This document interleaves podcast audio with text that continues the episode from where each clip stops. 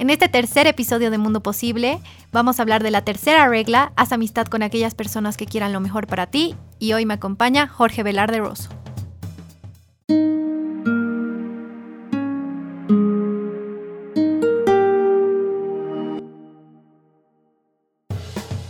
Bueno, en cierto sentido parece una obviedad, ¿no? O sea, como que te digan, ten buenos amigos. Pero el capítulo va profundizando a qué se refiere, digamos, ¿no? Jordan Peterson con esto de haz buenos amigos, o sea, la gente que quiere lo mejor para vos.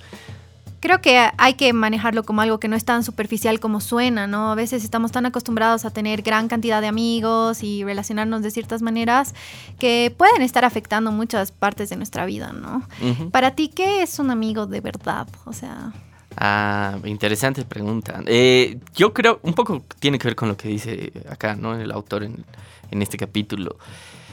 Es alguien que quiere lo mejor para vos, ¿no? Y retomando algo que decíamos la otra vez, ¿no? O sea, y que te conoce también en esas...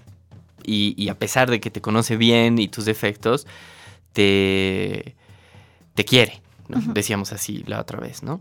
Ahora, este capítulo añade algo interesante quizá una mini aclaración también. No es que los capítulos son necesariamente correlativos, o sea, y si no has leído el 2 no vas a entender el 3. Podrías saltarte, digamos, ¿no? Si tienes el libro, puedes saltarte y empezar por el que más te guste, porque no es que son 12 reglas que progresivamente van avanzando, sino son 12 ideas que cada uno tendrá que ver cómo, las, cómo le sirve, digamos. Exactamente. Nosotros aquí estamos tratando de hacer esa vinculación un poquito para mostrar la coherencia interna también del libro, ¿no? Entonces decía otro elemento entonces de una buena amistad, como tú, tú mencionas y como decíamos, ¿no? De quiere lo mejor para vos, te conoce con tus defectos y aquí está lo, interesante, pero también quiere que mejores, ¿no? O sea, no es conformarte con, sí, sé que tienes tales defectos y, ya está. Y así te acepto, ya ni modo, ¿no? Claro, ¿no? Porque lo, lo, interesante de, de, este capítulo, incluso Jordan Peterson empieza contando una una larga parte del capítulo incluso. Es, son sus anécdotas personales con una pareja de amigos en particular, ¿no? que menciona que los dos, a pesar de ser muy inteligentes, eh, incluso uno termina muriendo de sobredosis, si no me equivoco, algo así, ¿no? O sea, no me acuerdo ahorita en el capítulo bien cómo era el detalle, ¿no? Entonces, reflexiona en gran medida a partir de esa experiencia personal que él tiene y justamente, ¿no? Busca llegar a esta conclusión. Rodéate de gente que quiera lo mejor para vos, ya no solo de tú sé un buen amigo, sino también busca gente que sean buenos amigos. Y cuando tú tienes buenos amigos, eh, va a ser evidente que muchas cosas en tu vida van a ir mejorando. van a, vas a aspirar a muchas más cosas porque te rodeas de gente buena, ¿no? Ahora que hablábamos de, de qué es ser un amigo verdadero, voy a leer una parte del libro que a mí me encantó y me, me repercutió en mí, ¿no? Es si te rodeas de personas que apoyan tus aspiraciones, estas no van a tolerar ni tu cinismo ni tus tendencias destructivas. Es más, te van a respaldar cuando hagas bien a ti y a los demás y te van a castigar con delicadeza cuando no sea el caso. A mí también me ha encantado esa frase. Incluso me, hace recuerdo una que leí hace mucho y, y la uso, ¿no? O sea, el que te quiere te exige. ¿No? El, que, el, amor es exigente. Y, y, esto es una cosa interesante de este capítulo, justamente, ¿no? O sea, ya sea el amor de familia, de pareja, de amigos, ¿no? O sea, y es lo que dice Jordan Peterson en ese lenguaje, ¿no? O sea, un buen amigo no te va a tolerar ese cinismo de yo soy así y no tengo que cambiar, ¿no? O la vida es mala y entonces me justifica, claro. Porque no en vano la palabra, ¿no? O sea, justifica esta idea, ¿no? Si todo el mundo se porta mal, yo también. Eso es cínico. ¿No? O como me ha tocado sufrir mucho, entonces te, creo que estoy justificado para yo ser un mal tipo. No, justamente, ¿no? O sea, las buenas amistades son las que te dicen, no, no es cierto. Lo que hablábamos la otra vez, ¿no? O sea, tienes que mejorar estas cosas, tienes que cambiar estas cosas por tu propio bien y de la gente que te rodea.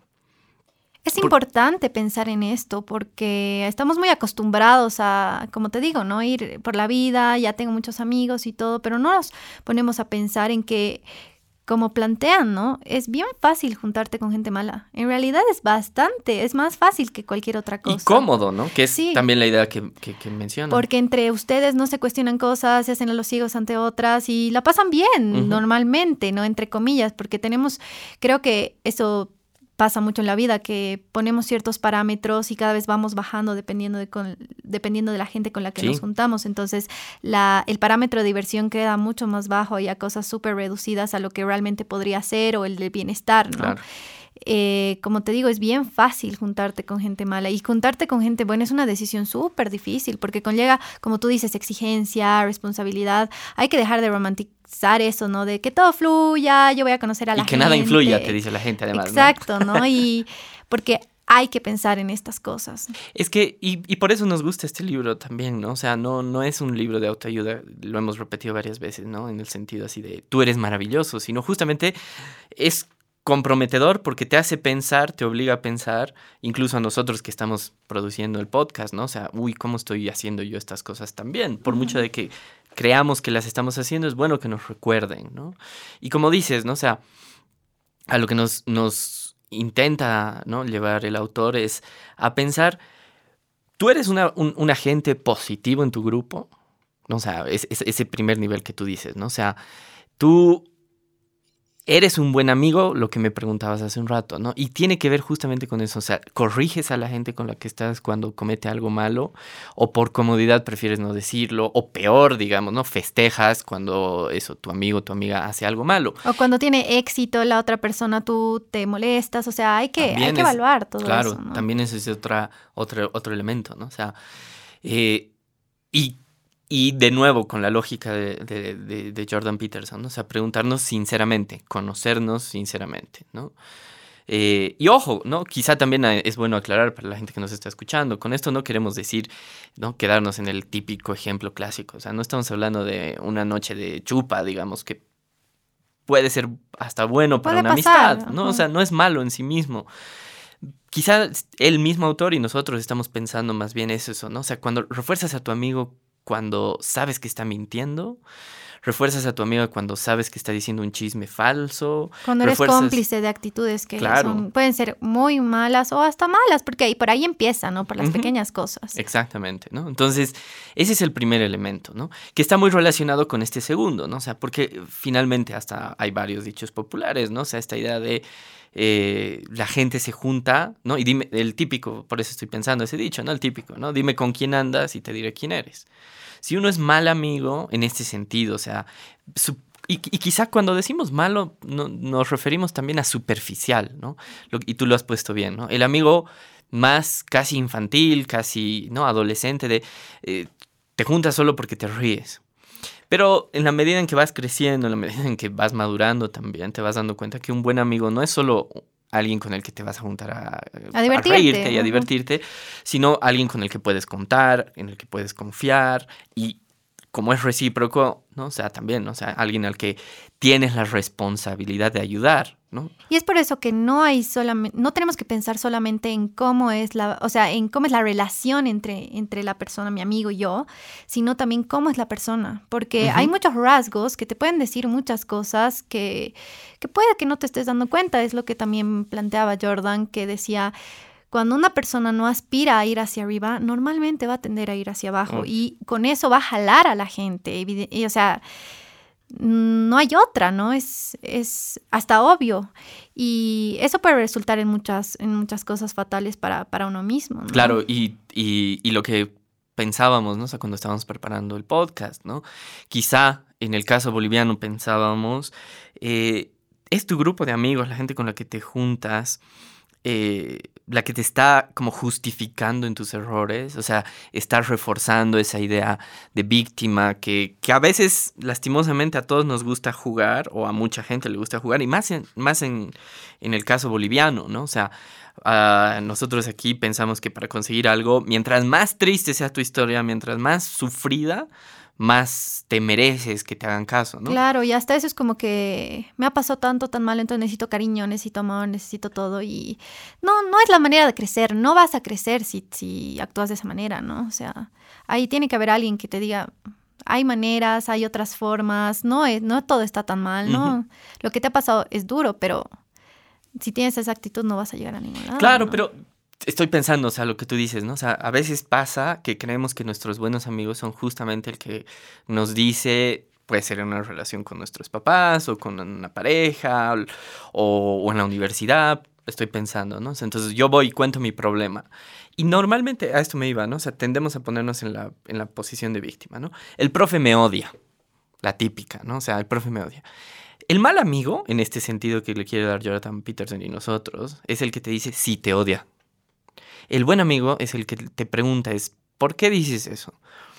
vas, llegas puntual a las clases, haces todos los trabajos, ¿no? O sea... Evalúan, van más allá, no se quedan simplemente en darte una respuesta para darte la razón a ti, ¿no? Sino que piensan. Y puede que sí resulte que te odie, pero lo han analizado. Exactamente. O sea, han, había un proceso. Han buscado problematizar esa postura de víctima que tendemos a ponernos cuando nos va mal en la vida. Y eso me parece bien interesante del enfoque de Jordan Peterson, porque lo dice también, yo voy a no, tiene otra frase que a mí me ha gustado. Dice, si te tragas la historia de que lo que le ha ocurrido a la víctima no ha tenido la menor responsabilidad al respecto, le estás negando a esa persona todo papel activo en su pasado y por implicación en su presente y su futuro. Lo que estás haciendo así es arrebatarle todo su poder. Porque si le reforzamos a nuestros amigos y a nosotros mismos, digamos, esa idea de que somos víctimas del sistema, del mundo, de, de, lo que sea, le estás, sin darte cuenta, quitando justamente la capacidad de cambiar esa situación. Porque si somos víctimas indefensas de algo que no podemos cambiar, nunca vamos a dejar de serlo. Y justamente por eso decíamos, ¿no? El buen amigo es el que te dice, no, no, no, Fíjate los errores que has cometido y por eso te has aplazado, no porque el profesor te odia. Por poner el ejemplo más trivial, ¿se entiende? Y ahora puedes hacer esto, ¿por qué no buscas hacer esto? O sea, te brinda también opciones, ¿no? Antes, porque es fácil decir, pucha, sí, te odia, qué macana. O sea. Pero, pero empezaba con el, el, ejemplo bajo, te decía, pero fíjate qué común y qué tendencia hay cuando tienes un problema de pareja y dices, no, está loca, digamos, ¿no? O sea, ¿no? Esta idea de las parejas tóxicas, digamos, no sé, que tú conoces bien, digamos, porque lo has estudiado. O sea, el que te refuerza eso, ojo, no sé, cada caso es, un, es particular, obviamente, pero ojo con eso, porque el buen amigo es el que te hace pensar, pero ¿qué has hecho tú para que reaccione así? Porque normalmente o la tú no te comportas igual, eh, tal vez, o sea... Es que ese es el punto, o sea, normalmente la gente no es loca, entre comillas, por gusto. Si tiene una salida así, ¿Qué has hecho tú para provocar esa salida de la otra persona? Y me voy en última instancia también al caso de los padres, porque me parece hasta preocupante ver cómo, ¿no? Cada vez es más común querer culpar a nuestros padres de todos nuestros problemas, ¿no? Es que mi papá o mi mamá... Y no es así la vida tampoco. Tú no conoces todos los detalles de la vida de tus padres como para tan fácilmente echarles la culpa de todo. Si tienen un mal día, ah, ¿te has puesto a pensar alguna vez cómo están en su trabajo, las preocupaciones que tienen, etcétera? Y tú eres un problema más a veces, ¿no? Y, y como somos hijos, ¿no? Nos ponemos a veces en esa situación de que nuestros papás tendrían que ser, ¿no?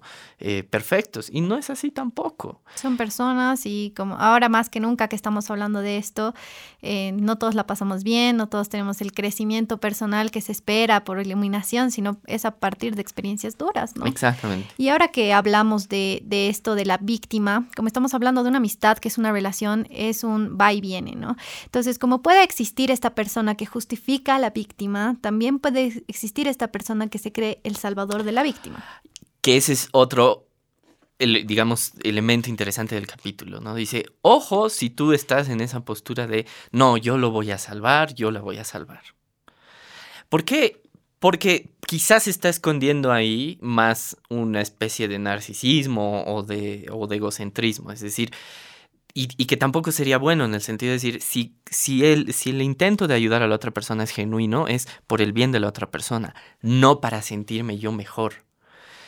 Y esto obviamente es difícil y de nuevo esperamos que tú que nos estás escuchando seas sincero contigo mismo, ¿no? O sea, fíjate si tú tienes esas, esas, esas salidas. Hay gente que, por ejemplo, es súper generosa, entre comillas, ¿no? O sea, te regala cosas para después cobrarte. ¿no? Es decir, acordate, yo te he dado tal cosa. Entonces no era tan sincero el regalo, ¿no? O sea, si viene con una segunda intención. Y estoy empezando con este ejemplo tonto porque puede ser mucho más profundo. Vuelvo a lo de las parejas tóxicas, digamos que está entre comillas de moda, lo que tú decías, ¿no? Muchas veces esa, esa toxicidad se, produce justamente por no soltar y decir, no, es que yo la voy a cambiar, ¿no? O yo la voy a mejorar, o al revés, lo voy a mejorar, da lo mismo. O sea, no, pues. Y eh, lo malo de, de este juego, porque es como un juego, es que uno que puede como hay intenciones por detrás, puede generar cosas terribles y camufla muchas veces tipos de violencia, como también actitudes nocivas para la otra persona como para ti. Entonces, justo me acordaba de un ejemplo que dabas, es como que le digas a tu chico, ya, vas a revisar mi celular, porque sé que eso te va a dejar mucho más tranquilo y que va a mejorar nuestra relación. Y tranqui, no pasa nada, obviamente le muestras y a la semana siguiente, dame tú yo quiero ver tu celular. Mm. Y es un juego y crece y el círculo se agranda y puede ser mucho peor. Sabemos que las consecuencias de todo siempre empiezan por las cosas más pequeñas. Y lo malo tal vez es que en, en la sociedad en la que vivimos, El Salvador siempre está traducido como una buena persona. O sea, mm. la buena persona es la que da todo por salvar a... Y no es tu rol en la vida. O sea, tu rol no es salvar a los otros. Y hasta si quizás, si tú, tienes, si tú crees tener ese rol, lo mejor es que reevalúes y vayas a solucionar muchas cosas de vos y ya, luego da tu mejor versión a los demás, pero tu rol no es salvar, tu rol no es hacer mejor a los demás, porque hay gente que no quiere ser ayudada, primero que nada, que no quiere ser salvada, y dos, que puede que al final tú te termines haciendo mucho más daño, ¿no? Porque te desgastes. Sí, y ahí tocas ese otro nivel de, este, de esta figura del Salvador, ¿no? O sea, después de esa reflexión de por qué lo estás haciendo, porque evidentemente puede haber gente que después de hacer esa reflexión diga, no, yo honestamente quiero ayudar, porque además yo le añadiría eso al libro, aunque él lo pone muy, muy, muy, muy, muy por encima, ¿no? Obviamente también tengo la responsabilidad de ayudar a mis papás, a mis hermanos, a mis amigos, a que sean mejores personas, como hemos empezado justamente este episodio. Pero no es lo mismo ¿no? ser un apoyo o ser una ayuda que ponerte o creerte en el rol del Salvador. Entonces, asumiendo que digamos, realmente tienes esa buena intención de, no, obviamente, pues porque quiero a mi familia, a mis amigos, quiero que sean mejores, también es importante que, como la reflexión que tú has dicho, una cosa es ayudar y otra cosa es ponerte en ese rol del, del, del, del que tiene que salvarlos. No, tampoco es bueno para vos porque eso es lo que genera también esos desgastes, ¿no? A veces pasa, ¿no? Que una persona, eh, y, él incluso también, ¿no? Vuelve a ponerse biográfico en este punto, ¿no? O sea, los psicólogos, psiquiatras, ¿no? Trabajan mucho en eso. Y escuchar los problemas de los otros es muy desgastante y tienes que aprender justamente a no absorber, por decirlo así, esos problemas. Entonces una cosa es ayudar, dar un consejo, ¿no? Eh, rezar si crees, digamos, ¿no? Por tus amigos, por tu familia, etcétera y otra es creerte responsable del éxito o fracaso de la vida de los demás. Porque no es cierto. Tú lo has dicho bien, Nati, ¿no? Hay gente que ni siquiera es consciente de que necesita ayuda. Entonces, todo lo que le digas, como decía mi mamá, entrar por un oído te sale por el otro, ¿no? Por decir algo, ¿no? O sea, entonces, y uno se está desgastando, uno se está preocupando, uno, no, quizá honestamente, ¿no? Está en ese plan. Y lo grave de esta relación que tú puedes crear siendo el salvador y la otra la víctima es que no va a haber reciprocidad. Y es algo súper necesario, no constante, porque a veces una persona puede estar pasándola muy mal, pero tú sabes cuando algo es recíproco, tú sabes cuando la otra persona va a estar, cuando tienes un problema, sabes a quién vas a llamar y a quién quién probablemente no te va a contestar, ¿no? Entonces, creo que también hay que señalar eso porque eh, me acuerdo una frase que una vez un profe me dijo, ¿no? Que amar dando todo de ti al, a la otra persona y, que no, y sin esperar recibir, funcionan los cuentos de hadas. Es, es, de lo más lindo, es romantizar eso. Pero cuando no recibes, o sea, no con la intención de quiero que me des, quiero que, que, me des regalos, quiero que me ames de vuelta, pero también tienes que recibir y puedes recibir de muchas maneras, hasta de las que tú no te imaginas. Puede que la otra persona no te quiera como tú sabes querer ¿no? a la otra persona, pero sí se, se nota. Tú, tú vas a notar esa devolución hasta en las pequeñas cosas, ¿no? Entonces. y, y, y justamente en este punto que tocas, que vale para las amistades, que es en lo que se centra el libro, pero también, como dices, en las relaciones de pareja y en la familia y hasta en el trabajo, en distintos grados, obviamente, ¿no? Que es el tema de la reciprocidad, ¿no? Del ida y vuelta. Y a veces se oculta mucho orgullo, digamos, mucha soberbia justamente en esa idea. Volvemos a, a la imagen justamente del Salvador. No, yo voy a dar todo y no necesito nada a cambio. Mentira. Porque el verdadero amor justamente es ponerse en esa situación también vulnerable, como veíamos la otra vez, de necesito también tu devolución, tu reciprocidad. Y a veces por eso ponía esta palabra tan fuerte, ¿no? Ese orgullo. No nos gusta depender de los demás. Fíjate cuánta gente lo dice así con, con orgullo, digamos, ¿no? O sea, en el mal sentido del término, ¿no? O sea, yo no dependo de nadie. Pucha, qué triste tu vida. Aparte que no es cierto, porque dependemos de mucha gente, pero si yo llego a decir, no, no necesito de mis, del cariño de mis papás, del cariño de mis amigos, del cariño de mi pareja, insisto, qué triste tu vida. Y es irreal también. Creo que todos pues. necesitamos ese, ese, esa, esa demostración también de que nos quieren y todo. No somos humanos. Al final hay que reconocernos así. No somos seres superpoderosos que podemos dar todo sin esperar nada. Exacto. Y ahora que pensaba en la, en la charla que estamos teniendo para hacia los oyentes también, ¿cómo reconocer que tienes un mal amigo? O sea, creo que son varias, varios niveles, porque uno es evaluar la, cómo, es, cómo es él como persona o ella como persona, cómo es contigo y cómo es hacia para el mundo, ¿no? O sea, eh, Jordan planteaba una pregunta que a mí me ha descolocado y es, si tú tienes un amigo que no le recomendarías a tu papá, a tu mamá, a tu hermano, a tu, y a tu hijo, es que algo está mal, ¿no? O sea, y luego planteaba otra cosa, la respuesta puede ser, yo sí tengo ese amigo por lealtad y la lealtad no es eso, porque nada va a justificar que tú justifiques a otra persona que está haciendo un daño al mundo, un daño moral, ¿no? Entonces, es un trabajo bien difícil. Yo creo que es una, es una tarea bien difícil porque puede que signifique desligarte de muchas personas, alejarte de gente con quien has crecido porque has normalizado ciertas cosas, pero es necesaria para un progreso de uno mismo y hasta como, como personas con la otra persona. Sí. Es que quizá en esta, en esta, en esta última etapa, ¿no? O sea, es como uno ha hecho esa reflexión, ¿no? Estoy como haciendo un breve recapitulación, ¿no? O sea, si uno es buen amigo, si, si, estás en un grupo de, de, con gente que te ayuda a ser mejor, ¿no? O sea, y si no estás en este rol de, del salvador o de víctima, ¿no? Este, este último paso que dices, ¿y qué pasa si me doy cuenta, ¿no? De que eso, ¿no? Me he rodeado de gente que me está eh, tirando para abajo, por decirlo así, y quiero cambiar, pero surge esta tentación, por decirlo así, entre comillas, ¿no? De la lealtad.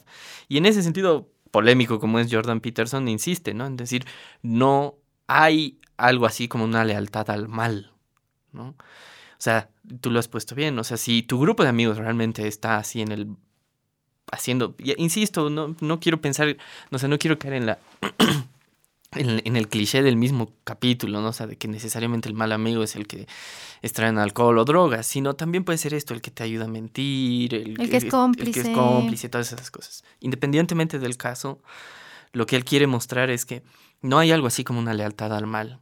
Si en última instancia te das cuenta que el grupo de amigos en el que estás no te va a llevar por buen camino porque el mismo grupo no está yendo por buen camino, está bien irse.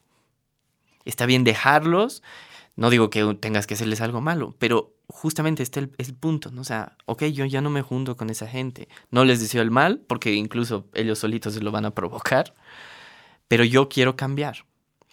Y acá, ¿no? Incluso me estoy acordando, ahí pone un buen ejemplo él en el libro, ¿no? O sea, fíjate si tu grupo de amigos eres el que dice, voy a empezar la dieta, y un, un buen indicador es, si te ayudan a seguir la dieta, esos son buenos amigos. En cambio, si te están perjudicando, o lo mismo puede ser con el cigarro, o sea, quiero dejar de fumar. O sea, si te están perjudicando, cambia de amigos, porque tu, tu meta es buena.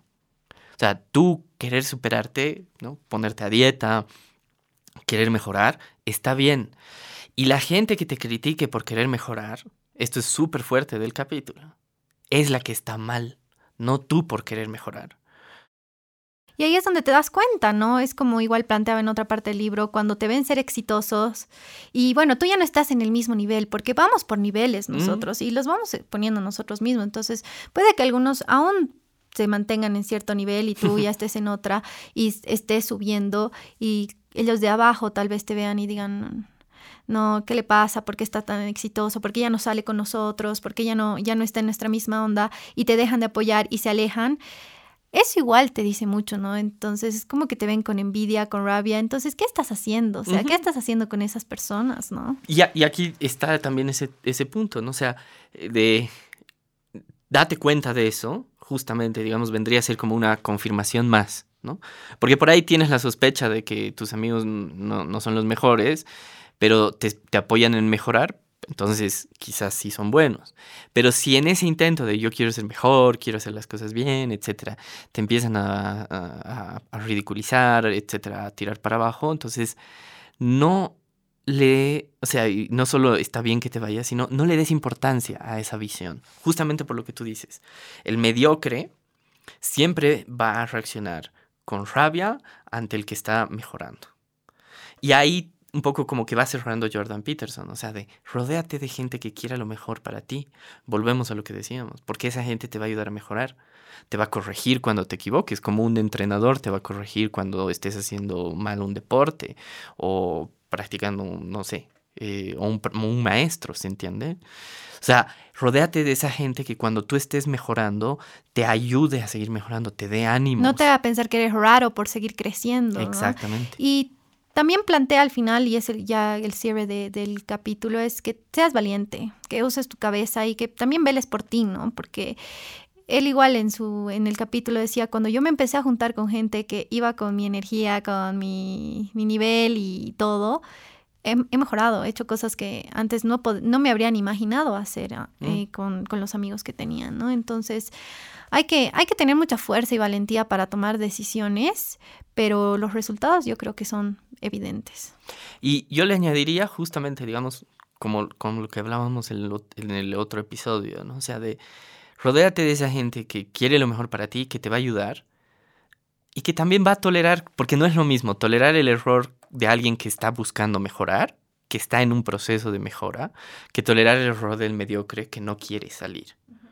Ahí está la dificultad. Sí. ¿no? Entonces, rodea, rodéate de gente, haz amigos con los que como grupo, como, como personas, vayan mejorando progresivamente en ese ambiente seguro donde sabes que también te puedes equivocar porque es parte del proceso, porque lo dice bien clarito al final. No somos, la idea no es, no, no queremos pintar esa imagen como que tenemos que ser ideales y perfectos, porque el proceso de mejora es de toda la vida.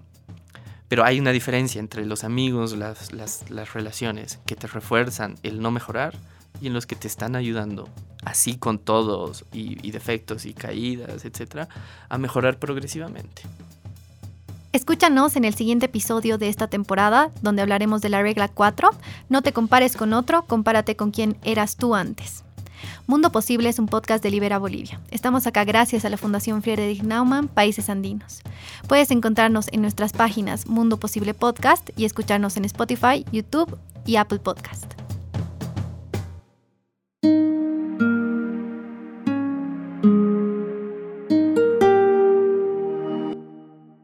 Las opiniones expresadas en este programa son de exclusiva responsabilidad de los participantes y no necesariamente representan la opinión de la Fundación Frederick Naumann, Países Andinos.